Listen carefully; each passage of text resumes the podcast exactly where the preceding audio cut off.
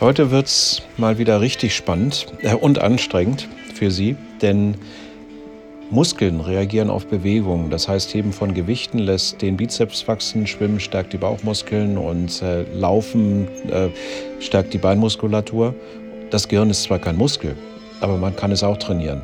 Und wenn man seine grauen Zellen trainiert, Zellen trainiert, dann werden sie leistungsfähiger.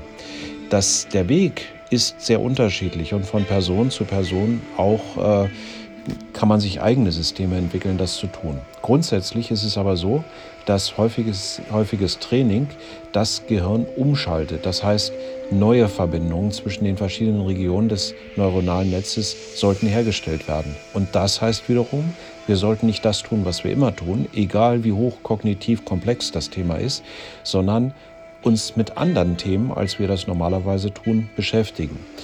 Dann können wir die Neuroplastizität, also die Entwicklung unseres Gehirns in verschiedene Richtungen auch weiter entstehen lassen. Ja, es gibt unterschiedliche Arten von Training. Grundsätzlich ist es so, wer seinen Geist trainiert, wird gesünder und stärker. Das ist erstmal ein Fakt. Jetzt die Frage, wie bringt man sein Gehirn in Schwung? Und das kommt sehr auf Ihre individuelle Situation an. Wir haben alle eine Intelligenz. Äh, und diese Intelligenz, man redet von drei verschiedenen Arten von Intelligenz, ist die kognitive Intelligenz, also die Fähigkeit, Wissen, Fakten und Know-how anzusammeln, die fluide Intelligenz, die Fähigkeit, mit unbekannten Problemen äh, umzugehen und mit dem Verstand zu lösen. Und schließlich gibt es auch noch die emotionale Intelligenz, also die Fähigkeit, sich im sozialen Leben und in zwischenmenschlichen Beziehungen zurechtzufinden. Also keine Esoterik, einfach ganz normale Dinge, wie sie jedem von uns irgendwo passieren. Und äh, es gibt inzwischen einige Themen, die vielleicht auch neu für Sie sind. Das Lesen von langen erzählenden Romanen zum Beispiel soll alle drei Formen der Intelligenz unterstützen. Das liegt daran, dass verschiedene Arten der äh, Intelligenz angesprochen werden. Es erweitert ihr Wissen, fordert sie heraus und man lebt mit den handelnden Figuren zum Beispiel mit. Deshalb, vielleicht ist es mal nicht das Fachbuch, was man sich nimmt, sondern äh, einfach mal ein Roman. Egal, ob das ein Thriller ist oder ein äh, Liebesroman oder was auch immer. Am besten wenn Sie Ihr Gedächtnis trainieren wollen, lernen Sie jeden Tag ein neues Wort.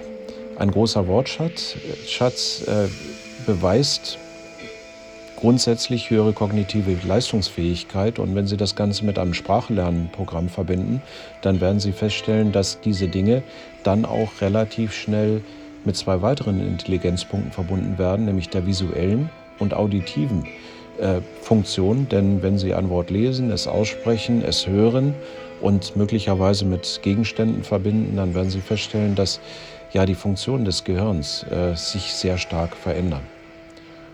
Wenn Sie also neue Gehirnzellen bilden wollen, dann sollten Sie versuchen, kreativ zu sein. Das sind die Geschichten, die Sie lesen, die Gedichte, irgendwelche Lieder, äh, irgendwelche Texte, die Sie schreiben. Und all diese Dinge lassen die Gehirnzellen, die Nervenzellen wachsen. Das liegt daran, dass ihre kreativen Aufgaben das Gehirn herausfordern. Es ist immer ein bisschen anstrengend, neue Wörter, neue Ideen, neue Sprache zu lernen.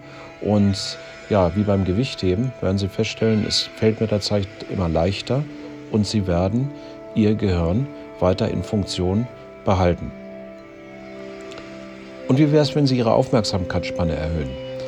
Laut verschiedener Studien ähm, haben Menschen, die regelmäßig äh, Puzzles oder Sudoku lernen, ähnliche kognitive Fähigkeiten wie zehn Jahre jüngere Menschen im Vergleich.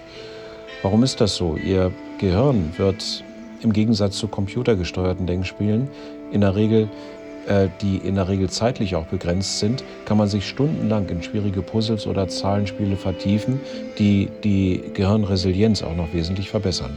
Das war heute mal ein bisschen länger, aber ich glaube, äh, im Zusammenhang macht das Thema dieses Mal etwas mehr Sinn und bis zum nächsten Freitag.